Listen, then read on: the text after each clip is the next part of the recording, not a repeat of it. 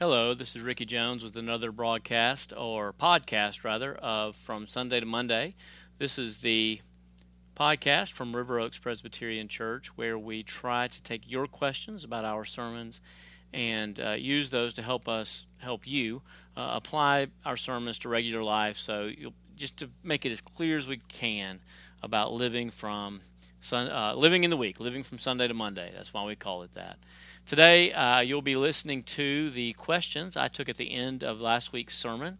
Uh, I preached on how to grow, uh, how to become a deeper Christian, how to become a more mature Christian, uh, how to overcome sin, whatever you want to say for that kind of definition. What's the role that we play in our sanctification? That was really the subject, and I, and I talked uh, about how uh, we do that through cooperating with the Holy Spirit. specifically about going to where the Holy Spirit is and uh, not doing anything that offends Him uh, so that He will not stop working in our lives.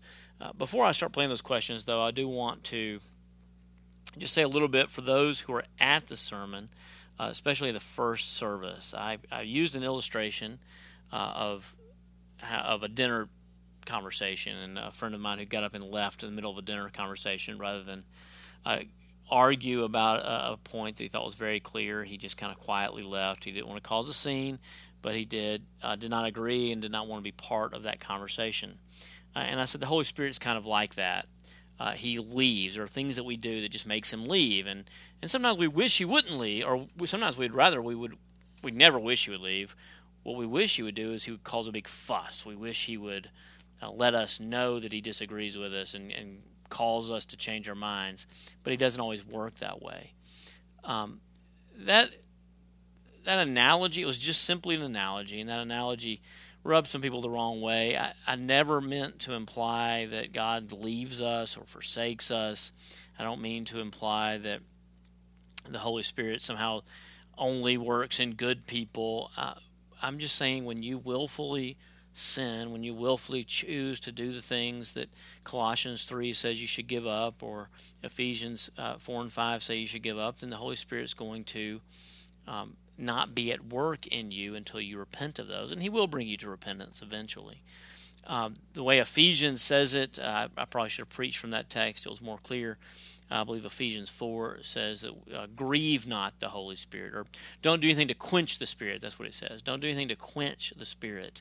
And so that, that's a, obviously a better analogy. That's the analogy of the Bible, that the Holy Spirit's a fire burning within us, sanctifying us, making us holy.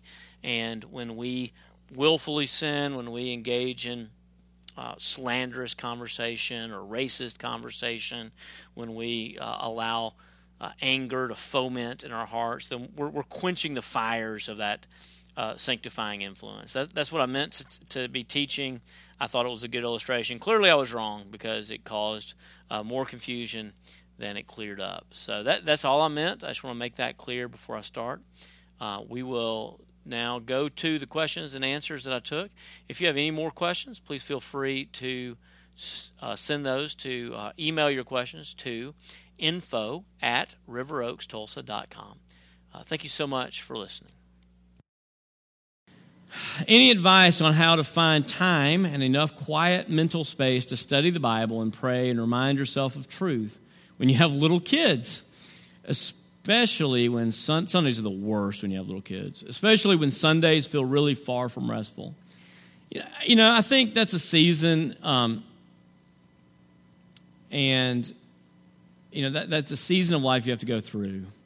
And what I would encourage you to do is get good children's books uh, and read those to your kids so you're reading them to yourself and them at the same time.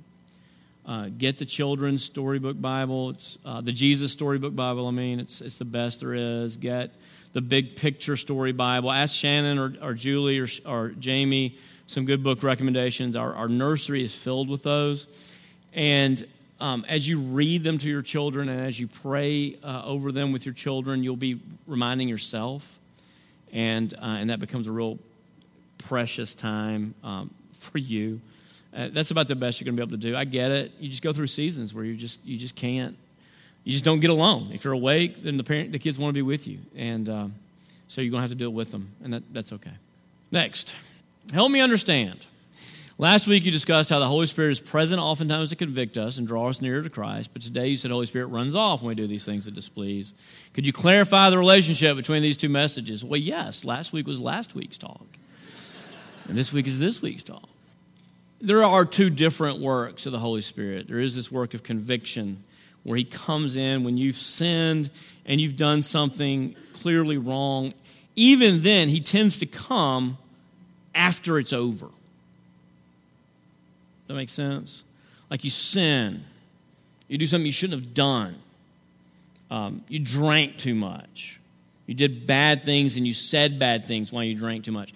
Holy Spirit doesn't usually show up in the bar and say, hey, stop doing that. Usually he shows up in the hangover, right? He's like, you know what? Not only do you feel bad, like you are bad. And so that, that's how I would, would explain that, that difference. And then it's being tender to him when he comes the next day. It's responding the way David responded when he didn't try to defend himself, but he simply said, You know, I've sinned against the Lord. Yes, what I did was wrong. And then you begin to, to do these actions that we talked about today so that you don't do that again. So that's, that's my best answer on that one. Yeah, that one's good. How have sins of cultural programming, such as greed, power, and conquest, become so readily synonymous with holiness? It's a great question. I think what, what he's saying is like, there are certain sins that if you commit these sins, right, if you commit uh, public adultery, we're going to kick you out of the church. But if you're greedy, we'll make you an elder. Like, that's kind of the, the typical kind of mentality. Uh, it's true, you know. Um, and uh, that's, that's something we have to fight against. And I think the reason for that is because, A, there's always, you know, there's always a cultural sin. Well, there's never going to be a perfect culture. Um, you know, in the, in the, the Confederate Old South that I love and hate, um, you know, every one of those Civil War generals were Presbyterians. every one. And uh, boy, that drives me crazy. Um, you know, and, and that was it, owning slaves was an okay thing for that culture. Uh, that it was not okay with the Bible. I want to make that extremely clear. And if you're confused about that, please ask me. I'll be glad to clear that up for you. Uh, you know, but it was okay in that culture. Being greedy is okay in our culture. We don't even have a definition for what greedy is. Uh, one of Tim Keller's favorite stories is a story from an old church in Boston that um, disciplined a man for charging 8% interest when they had decided as a church that 5% was the correct amount. And uh, he loves that story because it was a community church definition of what was greedy. Like, we don't even have that. Like, really, we don't. We don't. Um, you know, we don't have any definition of like what's too much. And if you even bring greed up at the dinner table, and I say this from if you bring greed up as a problem in our culture, like I foolishly did once when I crazily implied that the, the recession of 08 and 09 had something to do with greed, um, that was clearly wrong. You'll get just teeth marks in your backside for that. Foolishness, right? I mean, so you know, it, it is, there's, there's, there, I don't know how, I can tell you that the, one of the reasons how is that greed and a thirst for power will keep you from other sins. Um, it's weird, but it's true, right? If you if you want to be a Supreme Court justice, then you're going to live the life you need to live to go to Harvard and to Harvard Law School.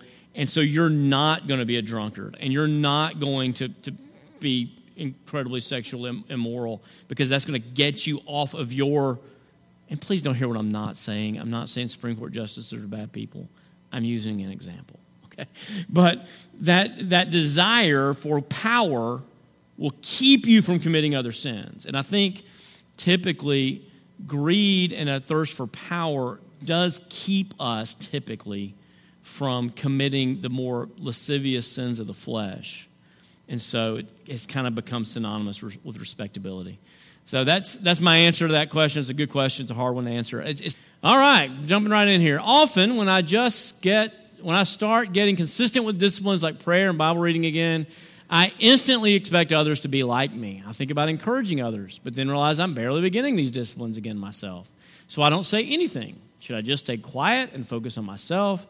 How can we spur each other on without being terrible? That's a great question. How can we spur each other on without being terrible? You know, as I've gotten, I, have always been a kind of quiet. I, gosh, man, that's tough. Because one of my basic questions in life, answers in life is, uh, you can't answer questions that people aren't asking. So if they're not asking you how to be better, you may not want to assume that they want to know. Um, but I always think it's okay to say, you know, this has just really been a blessing to me. Uh, you know, I, I just started, hey, I just started reading my Bible again, and what do you know? It's actually been encouraging this time. Uh, you know, I don't think you have to push it that far, or kind of, you know, certainly don't want to beat anybody up. You know, you never want to say, I think this would be good for you. You know, I just read a passage that would be really good for you. Um, you want to avoid those, but, uh, you know, just try, and you're going to do it wrong, and people are going to get offended. Like, why do you think I need a quiet time? Like, okay, I'm sorry.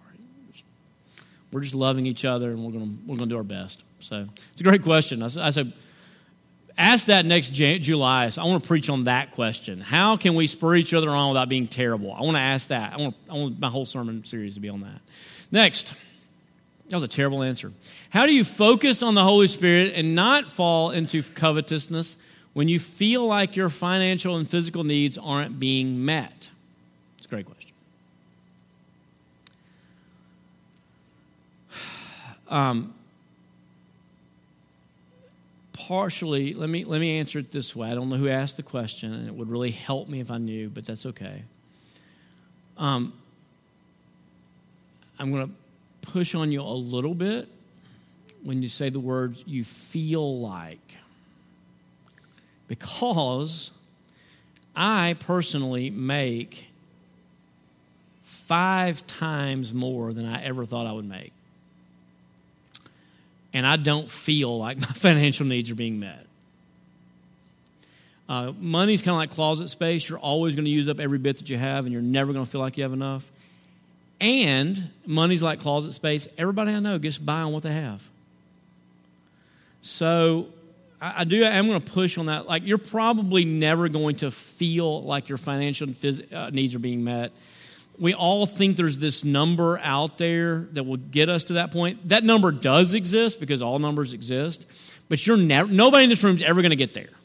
Okay, you're, unless you go buy a lottery ticket today and hit it on Wednesday, you're you're never going. to That number is way higher than you think. There was a time when I thought if I made thirty thousand a year, I would have all my needs met. Okay, that that number's you're never going to hit it, and so you need to.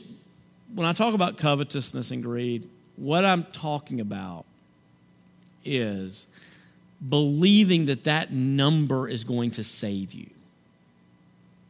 That number is not going to save you. No.